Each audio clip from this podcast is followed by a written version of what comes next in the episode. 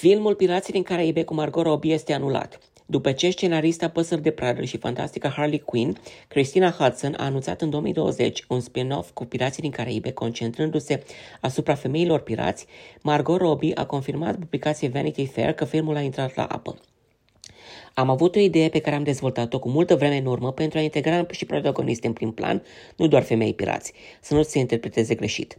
Vroiam doar o altfel de poveste. Am crezut că o să fie grozav, dar nu și-au dorit asta, a declarat Margot Robbie. IndieWire a contactat Disney pentru comentarii. Producătorul veteran Pirații din Caraibe, Jerry Bruckheimer, ar fi urmat să se ocupe de și de acest proiect. În mai 2022, acesta a declarat că scenariul este încă în stadiu de dezvoltare, alături de creatorul Cernobâl.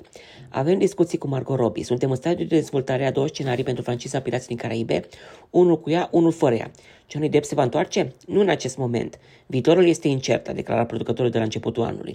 Actorul Johnny Depp filmează în momentul de față pentru Jean Dubarry, metamorfozându-se în Ludovic al XV-lea, urmând apoi să regizeze filmul biografic Modigliani.